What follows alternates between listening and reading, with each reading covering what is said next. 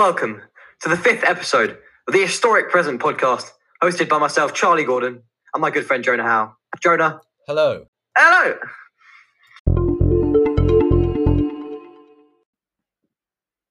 For today's history section, we are absolutely delighted to welcome on to the Historic Present podcast historian Mr. James Holland. James, thank you so much for joining us. How are you, lads?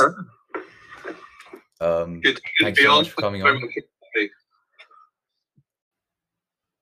due to the latest update of coronavirus restrictions, we do unfortunately find all three of us on Zoom this morning. So, my apologies if there are any.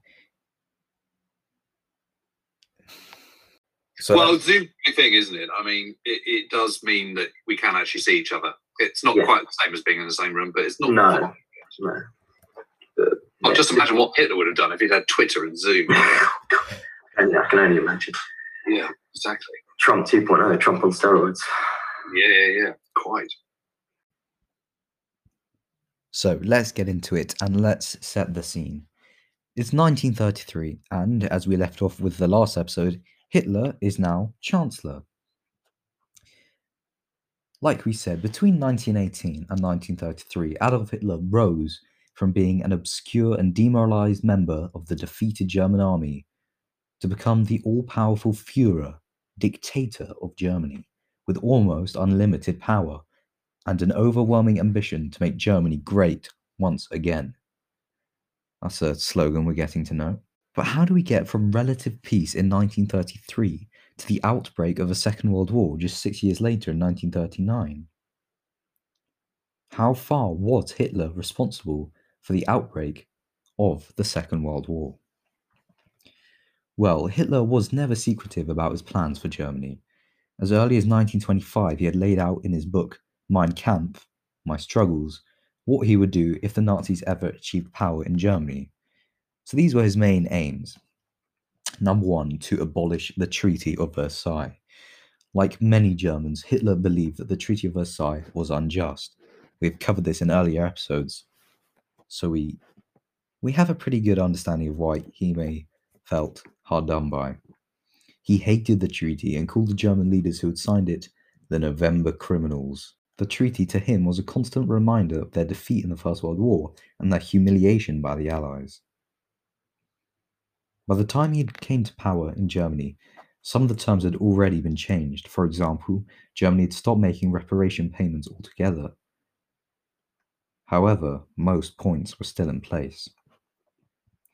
Number two, to expand German territory, to gain living room in the east, Lebensraum, and to unite all German speakers.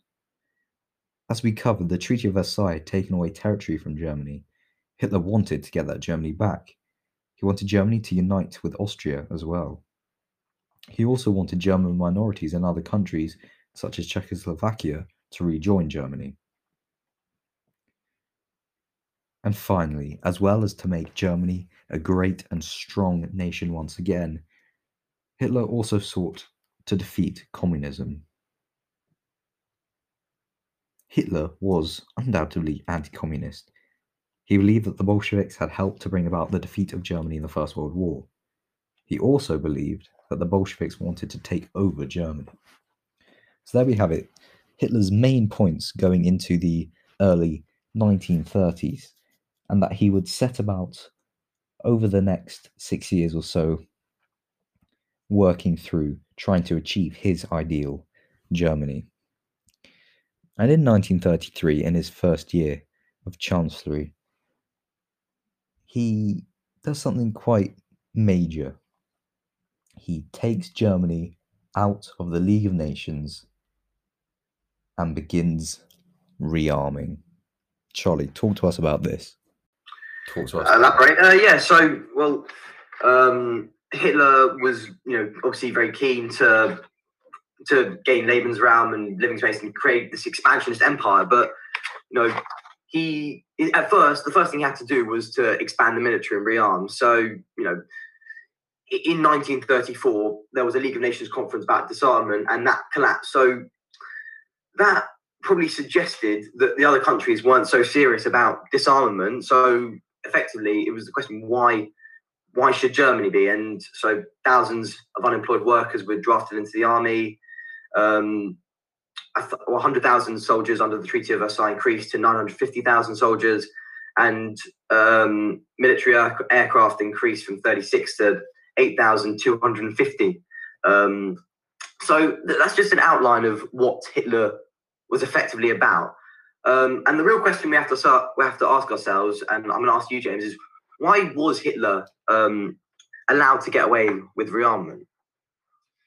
Yeah, so um, well, this this is good questions. I mean, you have to remember that Hitler comes to power in early in January 1933 um, with a with a moment of incredible good fortune because because the economic crisis, the Great Depression that sort of gripped the, the Western world, has just started to turn back. You know, it is he, he's he's on the kind of the wave is sort of coming back to the shore, and, and the economic crisis is just beginning to pass. So he's able to kind of sort of capitalize on that the great thing about about, about ex- expansion, military expansion, is suddenly, uh, you know, what, what you're doing is you're sort of creating jobs effectively.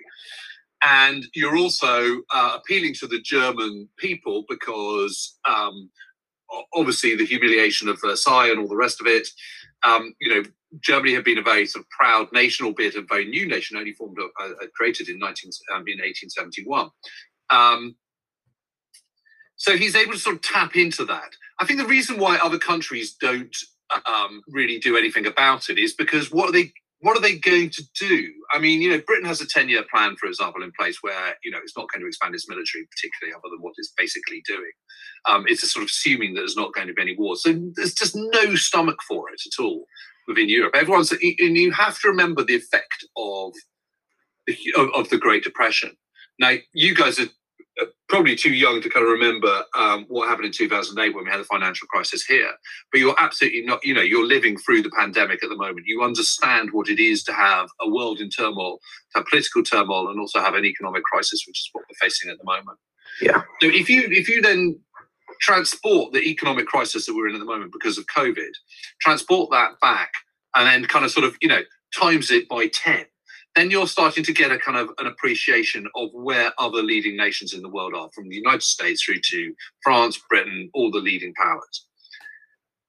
And suddenly there's a country that, uh, that is a kind of neighbor that is starting to kind of sort of mildly saber rattle.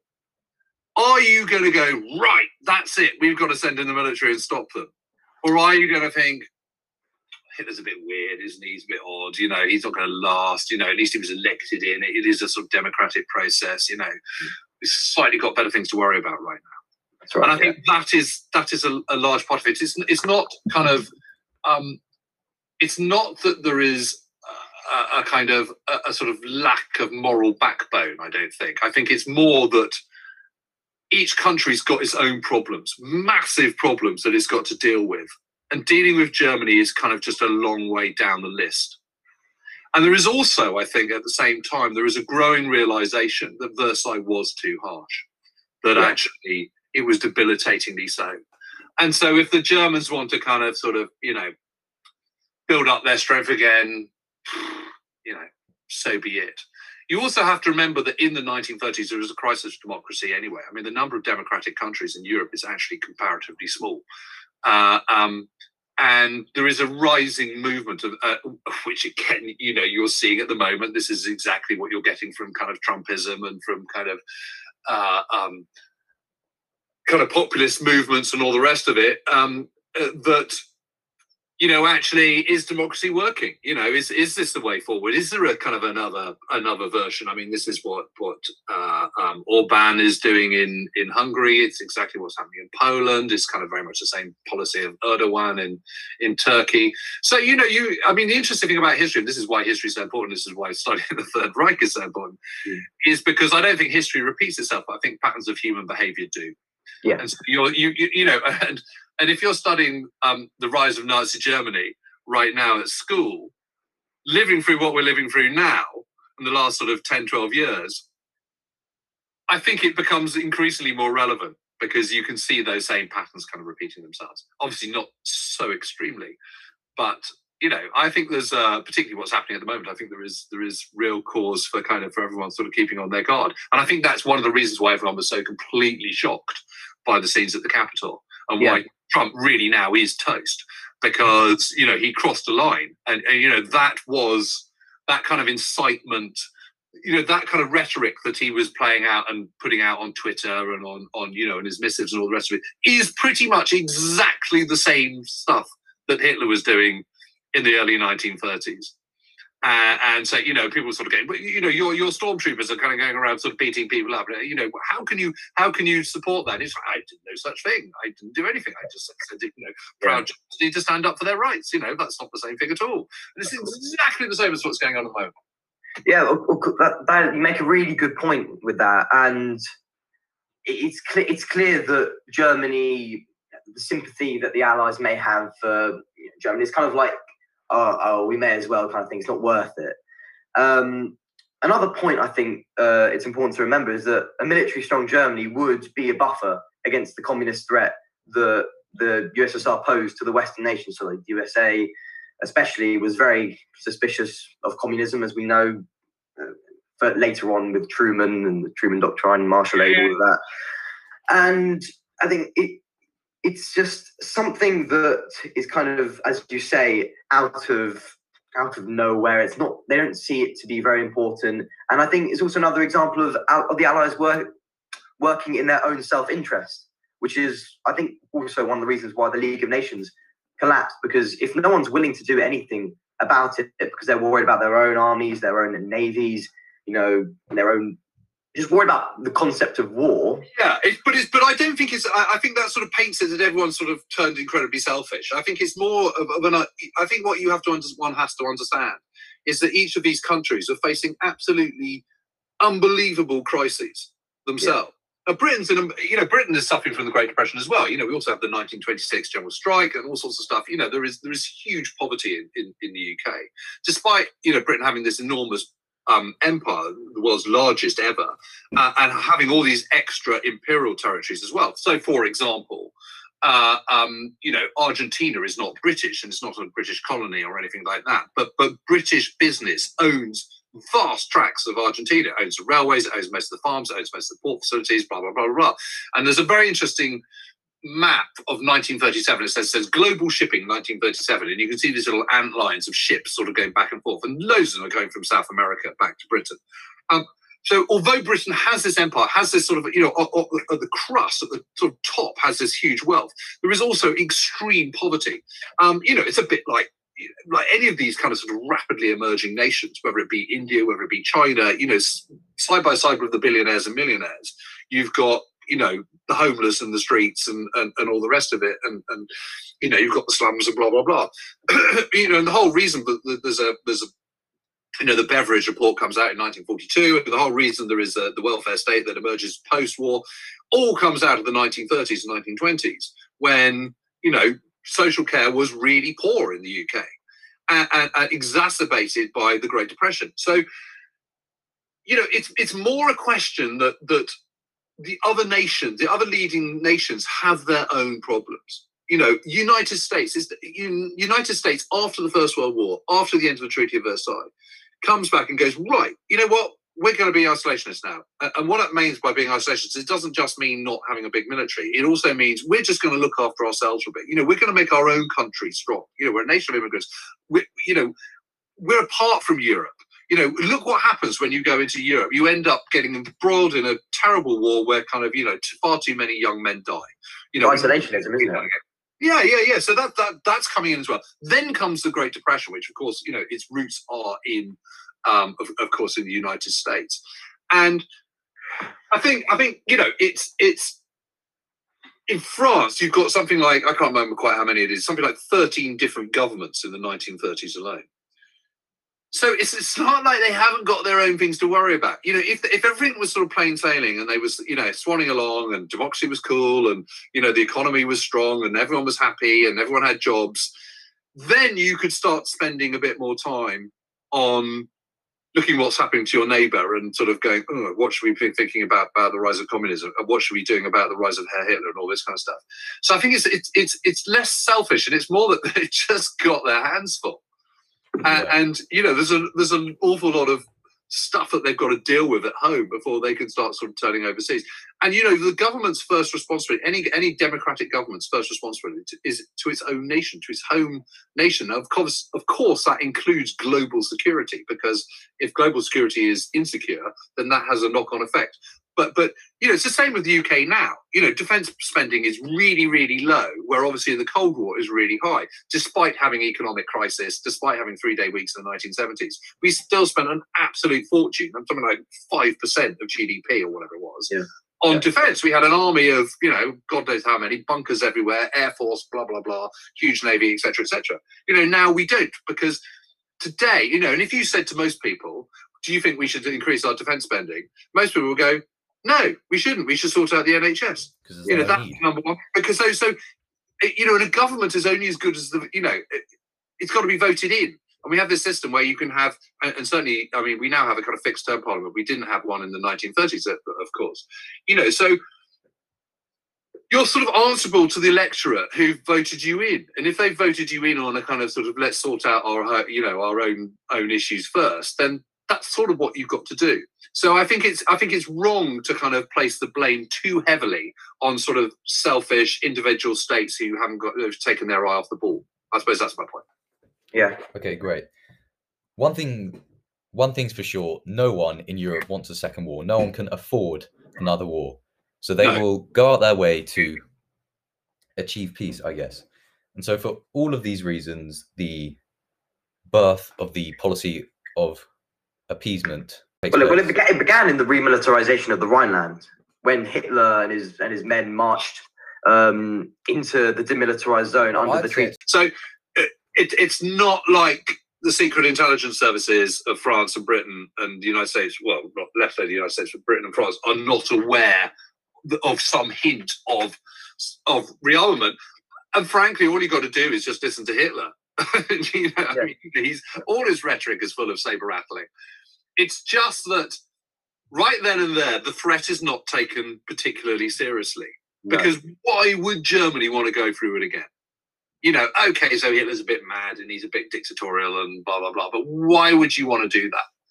Uh, and why why would why you know if, and if you read um, Mein Kampf, you know it's all about Liebertor. It's all about kind of the you know this this showdown with the East and with communism.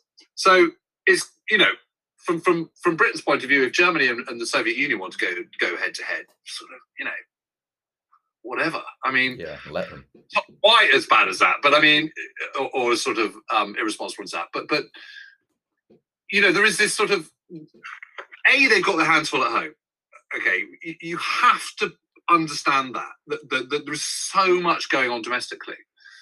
But also, it's not that Britain is not rearming, Uh, and I think it's really important that we understand that. That, you know, what what do we mean by rearmament? We mean by massive upscaling of rearmament, but the senior service for Great Britain in the 1930s and previous to that is the Royal Navy. And the Royal, Royal Navy is being upgraded all the time in the 1930s. And people sort of go, oh, well, you know, by 1939, we had these First World War battleships still.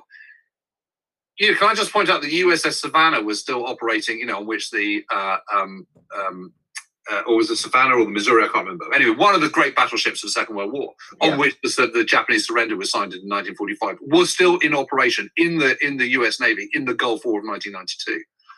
So you know, you know, the superstructure of a battleship is enormously expensive to make. It is incredibly complex. So what you do, rather than rebuilding it into scrapping one battleship and rebuilding another one, you upgrade it, and that's that's been going on for kind of some time immemorial.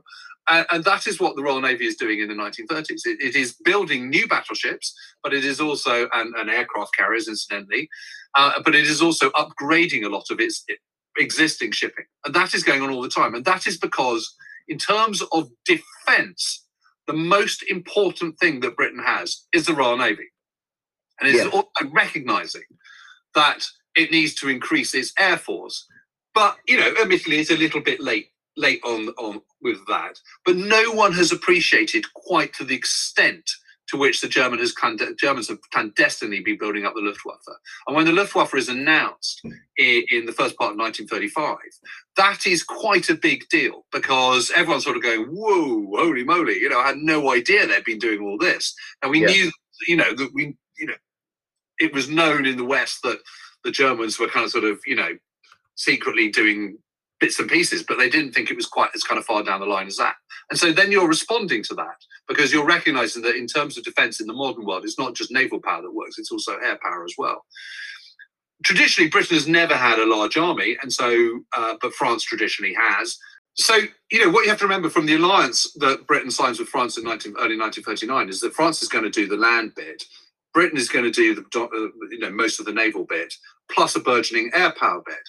Um, the other thing that's important to know is that in the early part of the 1930s, Britain was the leading armaments producer in the world. So yeah. this idea that we've become sort of moribund defense-wise and not doing anything is just simply not the case at all. Yeah. And also the other thing is, is, is it's perfectly possible to appease and rearm at the same time. Mm. No, definitely. That, that, that, that's that's correct. And obviously, but I, I, I also think with um, the attempted Anschluss of 1934, uh, Germany and Austria uniting, that's what it means in German. Um, and obviously that failed because Italy didn't want that to happen.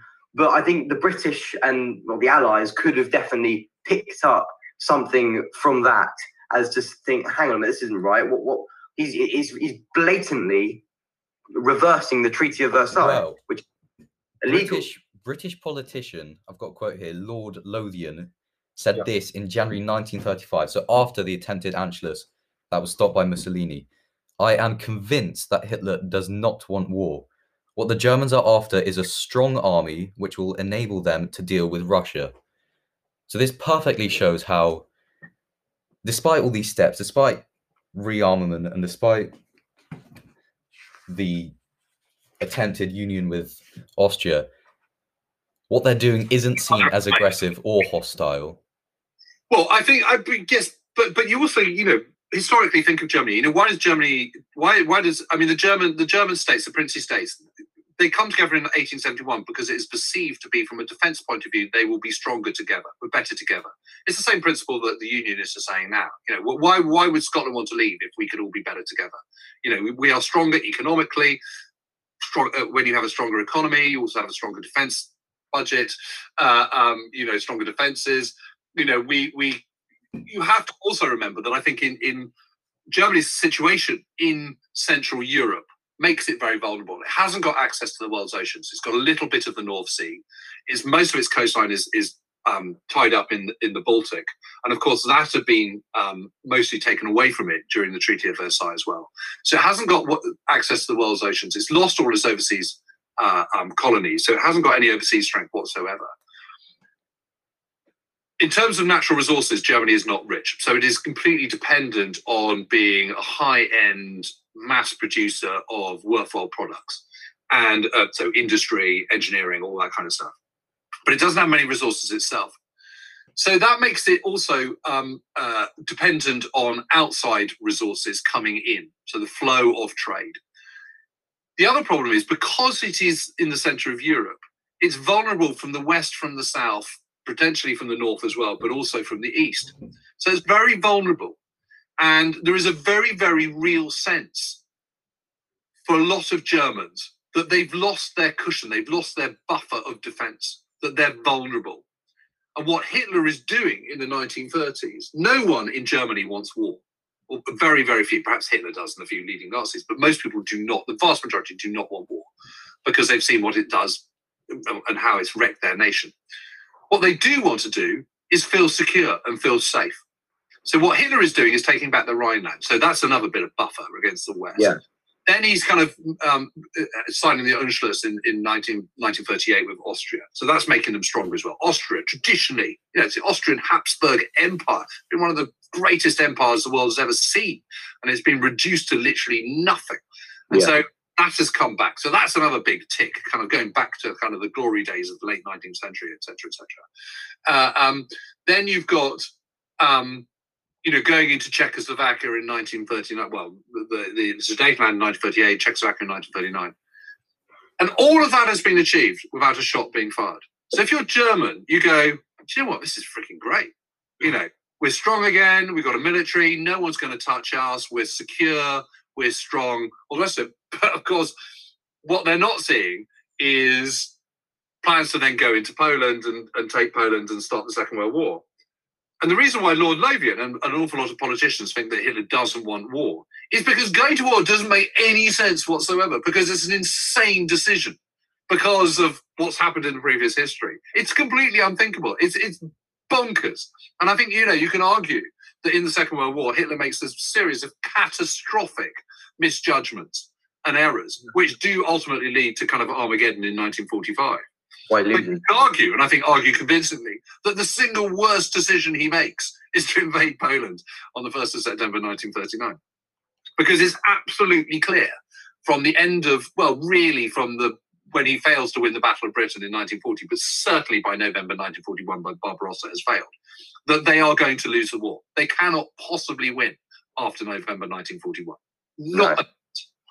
No. and the only strategic earthquake in the Second World War is Fall of France. That is the only thing that I think you can't predict beforehand. I think literally everything else is sort of slightly preordained. Yeah. Well, obviously we know Hitler was a very poor military leader. I mean, even was it did he appoint was he appoint Speer to be his um Albert Speer, the architect, to be his his military leader in nineteen in early nineteen in the early 1940s. 1940s. Yeah, so he, he's a very poor military leader. He has he's he's, he's, he's a corporal in World War One. He's a little corporal. No one he, he doesn't understand sort of the concept of a big you know leading a big war. He was just all the time. It was just you know oh, oh let's just do this like crazy fanatical ideas which were part of national the idea of national socialism, the social hierarchy, social Darwinism, you know all of that. But this is a big problem because because the, the, but the trouble is is he thinks he's the greatest military leader ever, and, and the reason for that is because of his early successes and because um, you know he's surrounded by sycophants who tell him what he wants to hear.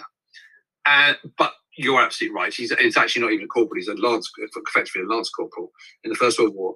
Um, but you know he hasn't had any military training. He hasn't been to staff college. He doesn't understand how these things work. You know, he's got an incredible eye for detail. He has got some sort of big picture kind of understanding, but he's so ideologically driven that he can't see the wood for the trees.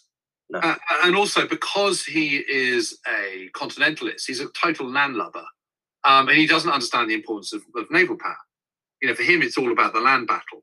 Yeah. Which is fine if you're going to, you know, concentrate on just winning in the in the east, which is his own intention. I mean, his his his intention is never to go to war with France or Britain. That's not the point.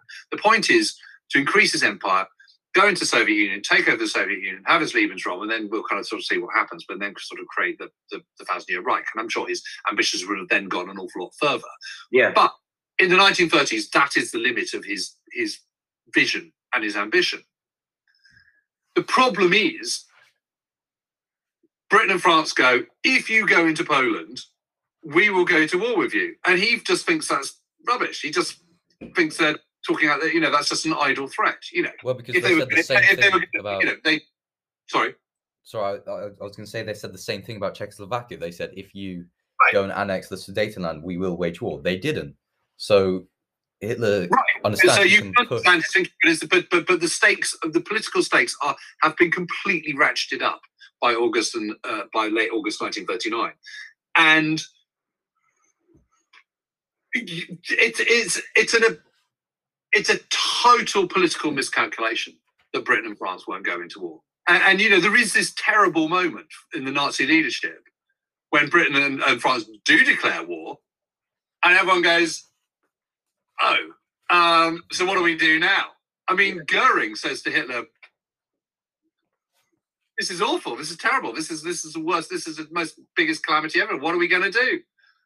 yeah. And it goes, "Well, it's too late now. We're just, you know, we're in." We've Goering, Goering himself was the chief of the Luftwaffe. He, he, you know, a great fighter pilot. I think he had 22, um, what do they call it? 22, um, aerial victories not- yeah, aerial victories. Yeah, uh, he, even though he was a great pilot, highly respected, but he had no idea how to run a, a, a huge, the, the main um, air force uh, in the country. No, it's absolutely, absolutely hopeless. Uh, and this is this is one of the problems that when you when your military leadership is pretty incompetent, you know, you you're, you're fighting with one hand behind your back. And I think what is what is more impressive is that you know, I mean, we won't go into 1940 here, but I mean, the victory, the, the miracle of 1940, the German miracle of 1940 of defeating France, you know, that is 50% German brilliance and 50% French ineptitude, and th- th- there's no two ways about it. But you know, fortunately, Britain underestimates naval power. He, uh, he has no kind of sort of geopolitical understanding in the same sense that Roosevelt, President Roosevelt in the United States does, or Churchill does as Prime Minister of Britain, for example. Uh, and, he, and he fails to appreciate that the, the, the Atlantic is the single most important theatre of the of the entire Second World War, bar none. Uh, and he just underestimates that. And he doesn't get it.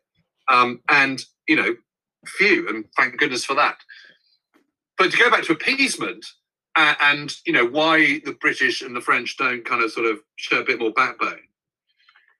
I mean, you know, put yourself in Neville Chamberlain's shoes in, in, in 1938. Could Britain have gone to war, and would that have saved the Second World War? Probably yes.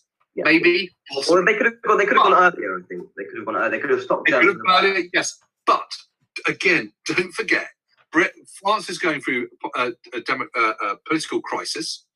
Okay, 13 governments, no one, you know, coalition governments in which you've got not just two government, uh, two parties like the coalition we had uh, at the start of the last decade. Very well, in retrospect, going, well, why on earth didn't the French do it? It would have been easy peasy. They could have absolutely rolled over the Germans. Yes, they could, but there are these political constraints.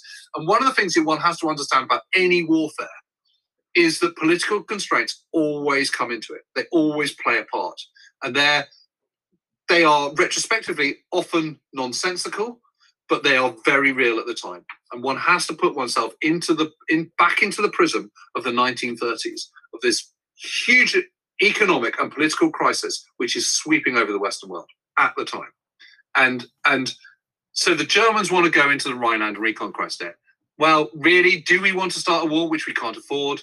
What happens if it all goes horribly wrong? What happens if if you know, and perhaps anyway we were a bit too harsh in Versailles, you know, perhaps they deserve uh, that you know we should sort of turn a blind eye, blah blah blah. I mean, there's so many other factors coming into play here.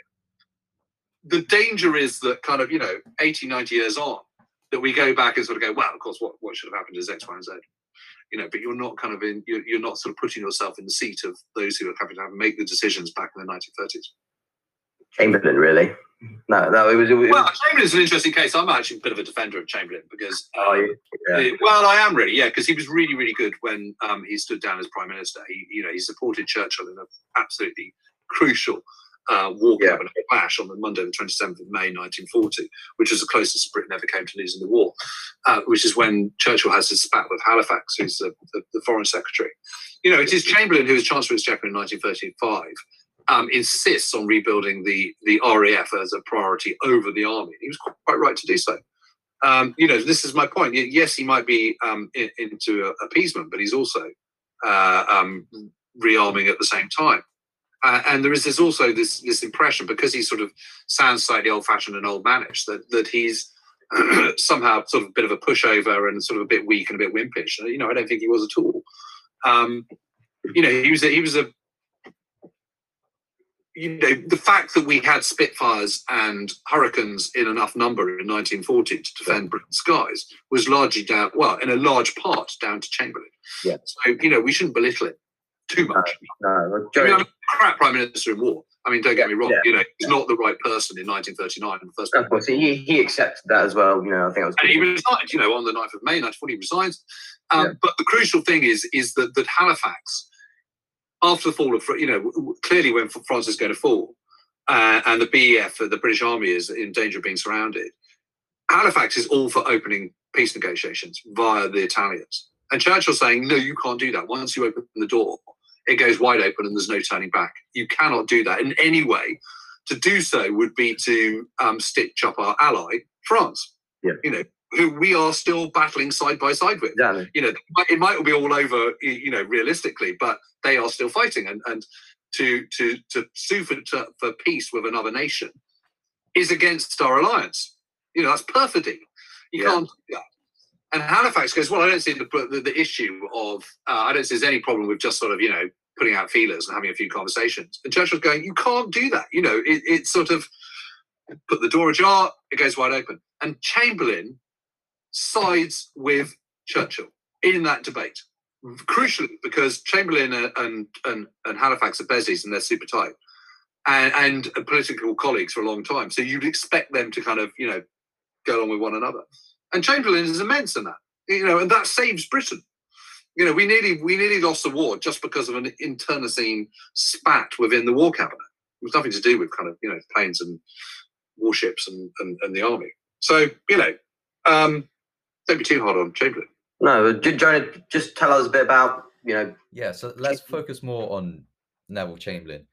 So he was a real, really key figure in the development of the policy of appeasement throughout the 1920s and 1930s. He supported it um, before he was eventually made prime minister in 1937, despite his little experience of foreign affairs. He believed that Germany had real grievances, and this was the basis of his policy. However, it's easy, Charlie, with hindsight, to say why why appeasement. Yeah, we. I mean, yeah, as, as James rightly said, you know, for someone's day, you wouldn't criticize them for going. You know what? Peace is better than war. Yeah, the Treaty of Versailles was felt to be unfair. With the Rhineland, it was described as Germany's backyard. What's the point of making an aggression act that would spark war over such a tiny fair enough move. I think this is a really good point. I think I think there is a there is a sort of um, an acceptance that that sort of taking back the Rhineland was probably kind of fair dues, really. Um, you know, as uh, the Anschluss is also is a, is a kind of a warning sign, but there's no question that that you know it is a popular popular vote within the Austrians. And you know, if if if sovereign nations want to uh, join together as one, then that is their right. You know, that is part of democracy. So again, even with the Anschluss, it's kind of a little bit worrying. It's only really with the Sudetenland that it starts to kind of really, everyone starts to think, hmm, yikes, you know, that is forcibly taking away territory. That that is not good. And as I keep saying, there is simply no stomach for war. There is not the political will to do anything about it no. uh, in 1938. Oh, so yeah. you argue the toss and go, well, they should have done. You know, we should have gone to war then and it would have all been over. Yes, probably. But but if there's not a political will in a democracy, you can't do it. And it's just, you know, it's sort of irrelevant to even kind of discuss it. Well, one man, yeah, the one man that had the political stomach, of course, was Adolf Hitler, and that made it a dangerous, I suppose, it made it made the whole you know thing dangerous because Hitler is obviously going to keep pressing away, keep um, uh, uh, keep biting away territory uh, from the Allies until they give him what they want. He wants, sorry, Hitler wants a war because that's you know a funda- um, fundamental part of the National Socialist ideology, which is the struggle for war. Yes, of course, but but but if you're if you're if you're Neville Chamberlain and and um, you know if you're um, Daladier, you're you're kind of you're, you're thinking, well, the last thing we want to do is get our, our, nations. We don't want to be responsible for embroiling our nations in a, in another war, a pan-European war in which millions of our young men get slaughtered again. Okay, so that's the first thing. The second thing is, if you're them, it makes no sense for Hitler to risk war with France and Britain because France and Britain are considerably stronger than Germany is economically and globally. Uh, and, and, frankly, even militarily. I mean, you know, France has a bigger army, has uh, uh, a bigger navy. It has um, an air force which is um, on par with with um, Germany in 1939. On top of that, you've got Britain, which has the world's largest navy, has the world's largest empire, as the world's largest extra-imperial empire, um, global global reach, access to around 80% of the world's merchant shipping. You know, why would you risk that? I mean, you know, no one is uh, gambling is going to think that's a good bet. And indeed, nearly every single kind of commander in the Wehrmacht, in the German armed forces, is going to go to war with Britain and France would be insane. We will lose. Yeah. You know, so it makes no sense for, for, for, for Hitler to kind of do it. Yes, okay, at some point have a war with the Soviet Union, whatever. But but you know, it's understandable that they would underestimate Hitler's saber rattling at, in 1938. Yeah. As I say, there is also no political will for it. And I can understand entirely why, Ch- why, why Chamberlain is prepared to give Hitler the benefit of the doubt in 1938. Yeah. Well, he does give Hitler the benefit, benefit. of the doubt. Um, and, and then, but that changes with the betrayal of, of Czechoslovakia in March 1939. And everything changes. And at that moment, it is right, okay, I was wrong. Hitler can't be trusted. Now it gets serious. And so that's when the defense of um, Poland comes into play and the threat of war starts to kind of rear its, uh, rear, rear its ugly head. And at which point there is clearly, you know, Hitler's gone too far. But I think, you know, if you put yourself in Chamberlain's shoes, I think, I think all his decision making is entirely reasonable. yeah, all justified. Chamberlain becomes a national hero after the Munich conference of 1938, stepping off the plane with the Hitler's promises in his hands, assuring peace peace. And then just a matter of months later, the country's at war. Yeah, I mean, I think I think the failure of appeasement is this: that what Hitler is able to do is pick off his enemies one by one. Um, uh, and what what what they should have done that the moment the Anschluss was signed, I think they should have. Um, I think Britain and France should diplomatically have come together and created a watertight um, defense treaty with Czechoslovakia, with Poland, with Holland. Um, Belgium would have done it because it's always neutral um, with as many nations, with Denmark, with as many nations as they possibly could, um, and tried to get Italy on side as well. Um, because Italy only does sign the, steel, the, the Pact of Steel really because it's so shit scared about um, uh, Germany invading Italy, um, rather than because you know Hitler and Mussolini are kind of absolutely tight, and that would have prevented Hitler, I think, from being able to go to war and, and, and being able to invade Czechoslovakia and invade going to Poland. The problem is, of course, again, is history, and that what led to the First World War and the perception of France and Britain is those interlinking interlinking alliances. And so, after the First World War, there is a there is a desire to move away from such alliances, so that in in the future you can't get embroiled in a war because of an alliance. So that is what is mitigating against that. But I think, in terms of the 1930s, that is the only course that should have been pursued. And what is interesting about it is there is absolutely no attempt to do that whatsoever. And I think that is that is the failure of appeasement. It is not not going to war in 1938. Okay, so there we have it. Um, through the remilitarization of the Rhineland, the annexation of the Sudetenland, the Anschluss with Austria, and ultimately the invasion of Poland, we are now at the beginning of the Second World War. Whether this was all down to Hitler's tactical foreign Genius. genius or the policy of appeasement adapted by Chamberlain and others? Up for debate. Mr. Holland, thank you so much for joining us. We have really valued your time. It's a Yeah, pleasure. just thank you so much. Good luck. You. And um, you know, it's really nice that you're so into the subject and doing what you're doing. So um, I take my hat off to you. Thanks for having me. Yeah, um, yeah, so definitely give James's podcast a listen, guys. Oh, yeah, we have course. Waves podcast. Um, Oh yeah, thank you. Yeah, do you have a listen to that. uh, I- I've, I've listened to that myself. I quite enjoy it. Excellent. 250 episodes to choose from. So Yeah, yeah. And rising. yeah, and rising. Yeah, so definitely give that a listen. Thank you, James. Um, and we'll we'll join you later for our political section. Thank you. It's reload time. Ah, Okay, it's, it's rewind reload time. time. Ah, Rewind it's time. Okay, rewind. whatever. For today's political discussion discussion section, we are joined by two guests. Familiar face, Hugo, who you might remember taking part in a Brexit debate a few episodes ago. Hello, Hugo. Hello, it's, it's a pleasure to be back. It's lovely to have you back. And famously not socialist, new face to the podcast, Sean. Hello, I'm not like that unsocialist, but you know, Okay, well, last time I introduced you as socialist. Okay, it doesn't matter.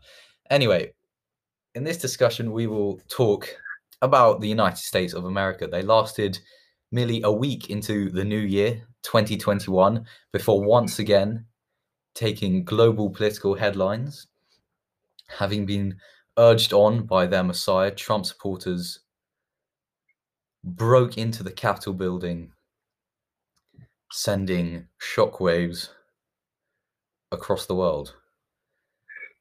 So, Um, well, I think you know Donald, Donny D, Donny T, as I like to call him. He's a close mate of mine. But also, joking aside, um, I don't like him.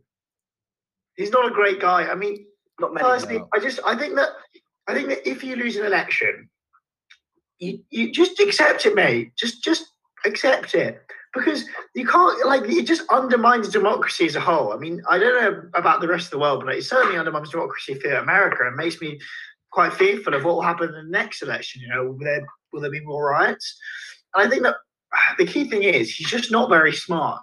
He doesn't have a lot of brain cells.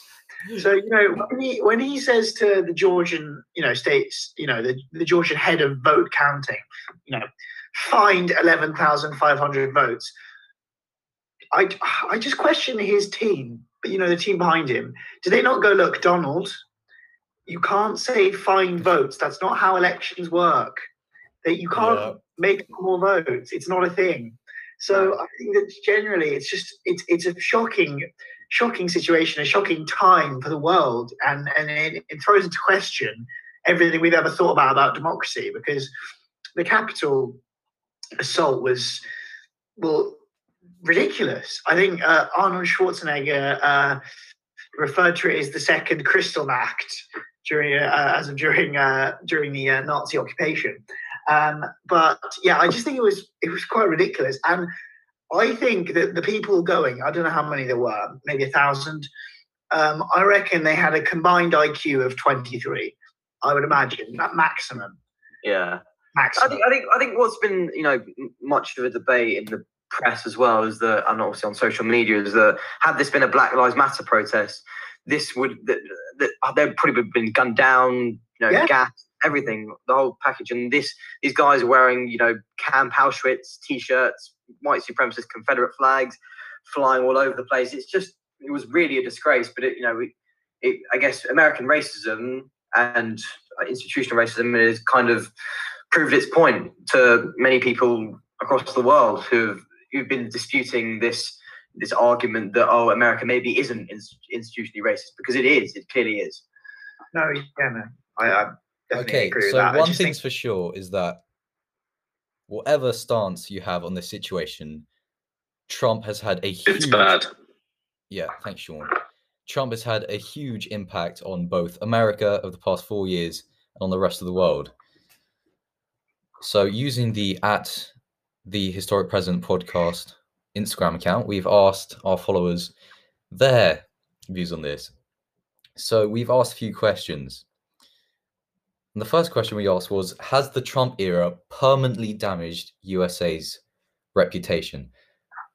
86% of the voters said yes, they do think that for well, the question says permanently. I don't I don't agree with that.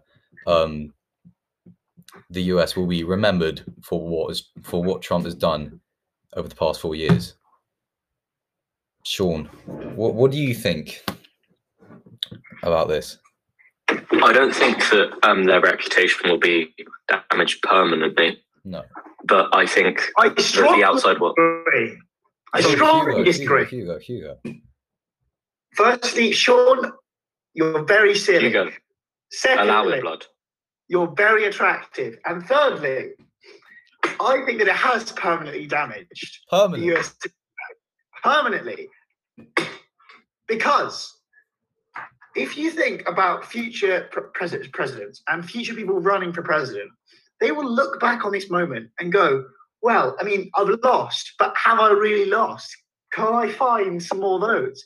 And I just think that every election from now on has the potential to turn into chaos yeah from, from both You make a very good you know, point. voters, uh, uh, Democrats and Republicans. So I think that yes, it actually probably will be permanently damaged. But also to go back to point two, Sean, you are very good looking. But that's keep, keep, let's keep it PG boys um that was. What are you talking about, Charlie? Cool. Charlie, how significant has Trump's four year reign over the US been? Um, I think it has been quite significant in terms of foreign policy and international relations because um, you know he has you know I think calmed. Obviously, we had a bit of a I think he had a blip with North Korea in you know, 2017, but he managed to um, get over that and shake, shaking hands with um, you know, Kim Jong Un, having a meeting with him, and I think you know he's he's done. I think he's done a lot economically, but I think the division. You No, know, he hasn't. What's The he done division he has economically, Charlie? What's he done economically? Increased unemployment. No, he No, hasn't. hasn't. He's had the worst employment rate of any president in US history. Bottom line is he's done nothing. He's not done nothing good. Uh, okay, My point that I was okay. My point is is that he has caused the most division. You support a far right group. The, the Republicans aren't far right. I mean, part of it is, but it's part of stuff. So. Um, my point is, is that he's the what he's the person, he's the president that has caused the most division out of any president, or in my opinion, world leader of the modern era, because he, He's had a good four-year term. he no, he hasn't, he hasn't. What? Okay. He, but the problem is, he insi- Wait, wait. there's, there's, I would say Robert Let him finish. let Mugabe might have given him a run for his money in that little Charlie, competition. I speak, please. Keep talking. Um, Sure, just Kim Jong Il throw it out there. Um, what I- what I mean is that he incites violence by being not just politically incorrect, which is not a huge problem, but he's he does it actively. He tries to, you know, he calls people out. He name shames. He's he's you know he's he he makes remarks on Twitter about certain people, and he just again causes a lot of division and, cau- and has caused this um, sort of group of far right extremists on the Republican um, side that hate the Democrats and hate and think that Trump should be their fascist dictator. When and you Trump can argue that this is because uh, it's it's got nothing to do with him because th- these people aren't under his Are control. you but, calling you know, the as we majority of the Capitol building um, protesters far right extremists? I think yeah, I think so. Yeah, Really? because they're they're Would bre- you they're call the preaching democracy. majority of the um, BLM rioters far left extremists?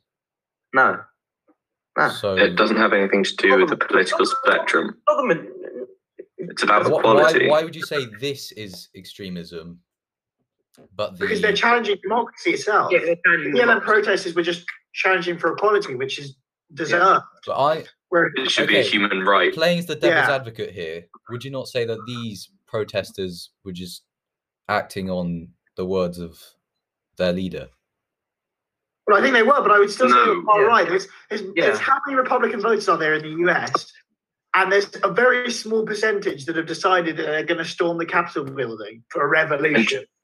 And Jonah, may I just pose one question to you? If Donald Trump jumped off a bridge, would you do it? I'm playing devil's advocate, Sean. It was just a question. I'm just I know, but interested. it felt quite personal and directed at me. I didn't like that. Okay. I'm sorry, it's because you asked the question. I was just playing devil's devil's advocate, you know? So you're playing God's advocate. Um, at the time of speaking, um, U.S. Congress are deciding to whether they should vote. Well, no, they are going to vote for the second time on whether Trump should be impeached or not. So that will send quite a clear message what their stance on this is. Now, in a few weeks' time, Biden will now take over from Trump.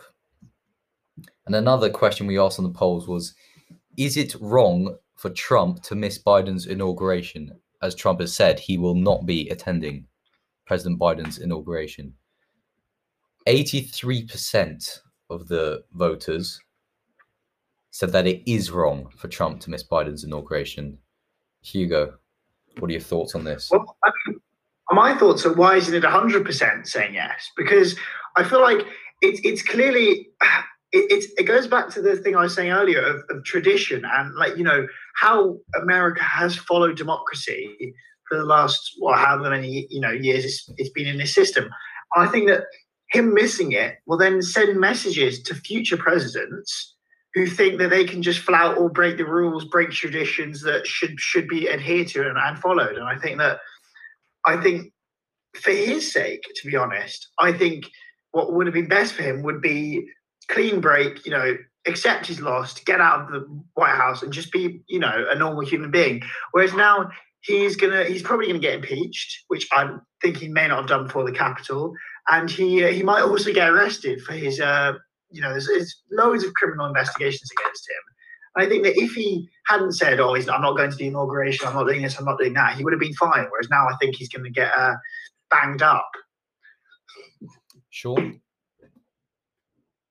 I think there's only really one word for for that action, and it's childish. He is kind of acting like a five year old. Yeah. Immature. It's true. Mm. Yeah. No, that is that is correct. Um, Okay, Political so, so far in the polls, Yeah. we've had clear landslides. 86% um, have said yes, the Trump era has dealt significant damage to the USA's reputation. 83% have said yes, it is wrong for Trump to miss Biden's inauguration. Sean calling him childish. But this, the next question saw a much more evenly divided uh, outcome. Oh. 44% voting yes, 56% voting no. The question Will Biden weather the storm? Hugo. Uh, I would I would say I just I, I don't think he will. He's he's just he's he's too old to be a president, and it's just Yeah. a simple fact. He's too old. He he needs too much sleep to be able to function and be a president. And I think that the only way he will, you know, weather the storm, as it were, is if Kamala Harris pretty much takes over presidency and, and runs it, you know, runs it, runs through Biden, but for herself. And I think that that is a potential to happen. But I think that Yeah. overall, the, the the issues that Trump has left America with, with you know, with COVID, with unemployment, with you know everything really. yeah. I don't think he is the man to be able to fix America's problems. I just don't. Well, as I said in I think a previous episode, I think episode one, I said that um, I don't think Biden is has the um, ability and the um, the he's just too old to run one of the world's um, largest geopolitical superpowers in the world and be able to do that uh, consistently. And let's just do the maths. He, I think he's 78 now, isn't he? 78 or 77. He'll be in his early 80s by the next um, election, and I think I can definitely see Kamala Harris standing um, as president uh, with with a new vice president. But, but I do think Biden will um, definitely turn his attention to COVID and bringing the vaccine program, uh, making the, the vaccine program much more um, effective, and try and I guess heal America. I think that's what he's going to try and do. Whether he'll be successful or not, I don't know, but I, I hope there'll be there'll be some certain things that he will be successful in doing. Sean, what's more important, the COVID situation or balancing the polarized divide on the political scene at the moment in the US?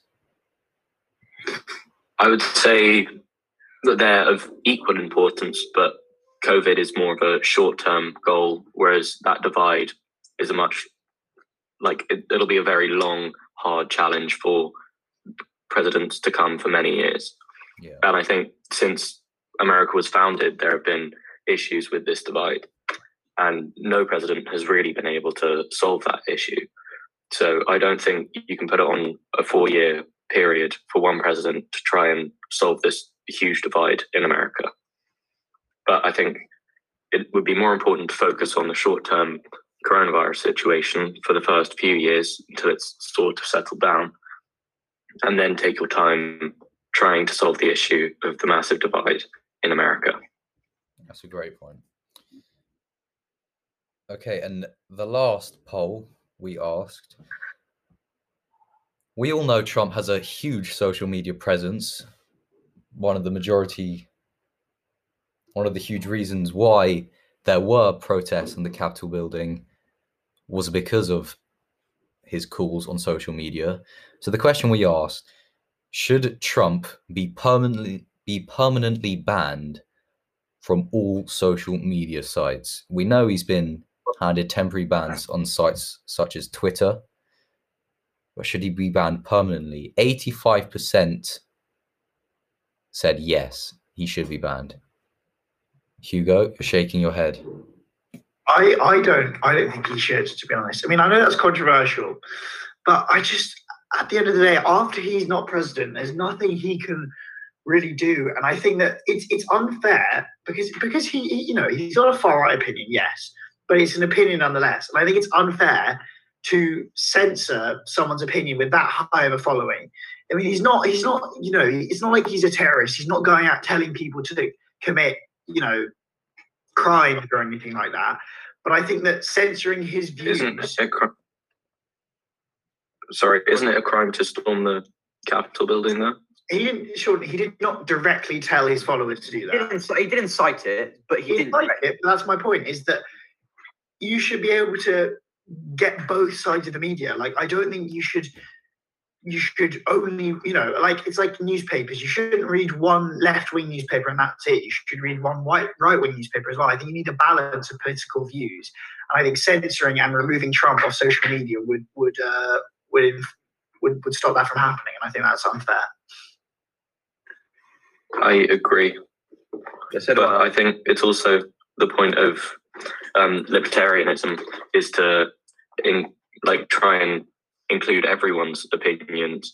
And if you have someone's views who disagree with including everyone, you can't simply censor them because then you're breaking your own rules of libertarianism. of course. So You don't want a double standard. You don't. You don't want to do that. exactly. We also asked some of our followers for more broader thought on the current situation.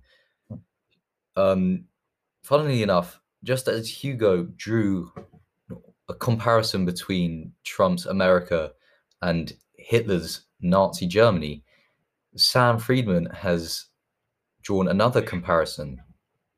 He said this presidency has exposed the cracks in their democracy through a beer hall putsch like attack on their democracy. The political landscape will be changed forever. What are your thoughts on this comment? Any- Yeah, I think. I think Sam has got a good. I think Sam's got a fair point. I think. I, Is it I don't. I don't. As Hitler don't agree with the Munich putsch. Pardon? Is it as Yeah, well, that- that- was- as Hitler leading? the No, Munich it's not quite the same. It was. I think it was on a the the, the Munich putsch was on a much lower scale. It was only in Munich. Obviously, it wasn't Yeah, really. Munich London. putsch, everyone was armed with guns. yeah, no, Lower scale. yeah, on a lower scale. Yeah. I think that's No, there were far less people. There were, there were there were far less people in the Munich putsch. I mean, well, the obviously the stormtroopers were there as well, but yeah, it, was it was a huge failure. There was badly planned, and it didn't really cause that much harm. The, the, the, the, total result was not um, very. You know, it wasn't. It wasn't. It wasn't a terrible result. It wasn't. There were, you know, this is the Capitol building in America. It's a symbol of democracy and free opinion, which is what America stands for as a nation. And Trump supporters have walked all over that. I think the comparison to the Beer Hall Putsch is, I don't think is, um, I don't think match. I don't think it matches up. But I, I see where Sam has a point with, you know, the political landscape will be changed forever. We don't know that for certain. We can't. We don't- I don't think it will be because I think that you know there'll be time for healing. Forever is a long word because that's whereas it is a is a strong word because that's you know permanently. But I think it'll be temporary for a few years certainly. Yeah, I think that it's an interesting comparison to make considering the circumstances that each um, happened. With the beer hall putsch, there was they were in political turmoil, and there was no real stability within Germany as a nation at the time. Whereas here, it was a like it was an assault on the Capitol building in America, which is relatively stable compared to modern day countries and far more stable than Germany was at that time. So it's The, New Republic, completely different. the New Republic was only four years old at the time, so yeah, you make a good point with that. Exactly, it's a completely different situation. Whereas this is kind of more of a shock to a stable country, whereas that was like the Nazis trying to take advantage of an already weakened government. Yeah, yeah. yeah. I mean, I think I think that this event may not have changed the political landscape forever, but I think Trump's presidency will. I think every presidency, you know, changes change the American political landscape at least by a little bit, and I think this this more than most will have, will have changed it. But we'll have to wait and see on uh, on how how it's changed. Dan, Ultimately, we want Oh. Kanye 20. Ultimately, Kanye yeah. and ultimately. Jeffree Star. Um, Dan Zamansky comments more on American democracy. He says it's awful that their own president does not accept the election result with no concrete evidence. Thank you, Dan, for that. Adam Kassam says it has been a horror show for ages with the two party system, gerrymandering, and voter disenfranchisement. I definitely pronounced that wrong. Um, it doesn't take the meaning away. I think I think yeah, the two contemporary main parties, the Democrats and the Republicans, I think it, it does provide a it does provide the country with a lack of choice um, over a president. Obviously, the last, I think the last two um, elections we've had really you know, poor choices for President Clinton and Trump, Trump and Biden. All of them very old. I mean, not, not being ageist here, but I think you know it is a, it is a driving it is a driving factor in um, how a person is uh, can provide their energy towards a campaign and running such a big country such as the USA. And I think yeah, I think there needs to be um, more of a landscape for you know for other political parties come through. We can see that with the uh, the Libertarians led by Jo Jorgensen. I mean, you know, fairly insignificant in the election, but and also I think with the electoral college system, it does make it very difficult for any sort of third party party to the other two to get anywhere near winning any votes. Sorry, they they could. That's, Yeah, they could, but the American people, yeah, but the American people could vote for them, Charlie, if they believed in their ideas. So I don't think it's the, the two, I don't think it's really the two party system because it's not a two party system. You can you, there's lo- there's loads of parties in each state, and they, they you know they get votes. But if they had a more concrete plan and more people you know got behind them, then they surely would have more votes. I think it would help if the media gave them more attention. I think. Yeah, no, that is I agree. the media always hail it a two you know Democrats versus Republicans. That's that's all people really think about. You know, Trump v. Uh, Biden. That was all it was. No one mentioned Jorgensen. No one mentioned. I can't remember his name. The leader of the Green Party. It was very much, you know, it's just a, it's a two horse race every time. That's what it seems to be, and it'd be good to have some change. I agree with Charlie on this one. Not often that happens. Okay, we will wrap it up there. We have gone on for a long time. Thank you very much, Sean, for joining us. Thank you very much, Hugo, for returning to us. Um, I'd love to be back again, Jonah, at some point. I'd we'll love we'll to love to have both of you back on again. Um, but Kanye that is- 2024. yeah, well, maybe we'll be back here in four years' time discussing the next presidential election. Anyway, that's the end of today's episode. Thank you very much.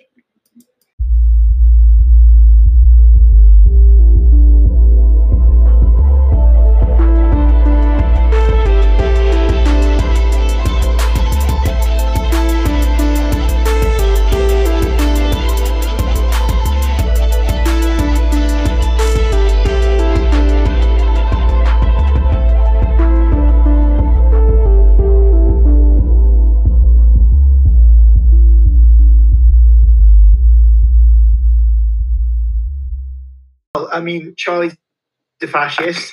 Um, uh, I love Donald Trump. Kanye, Kanye, Kanye. Yeah, Kanye 2029. Finished now. We're going to draw to an end now, and uh, thanks for listening, folks. Yeah, that kind of.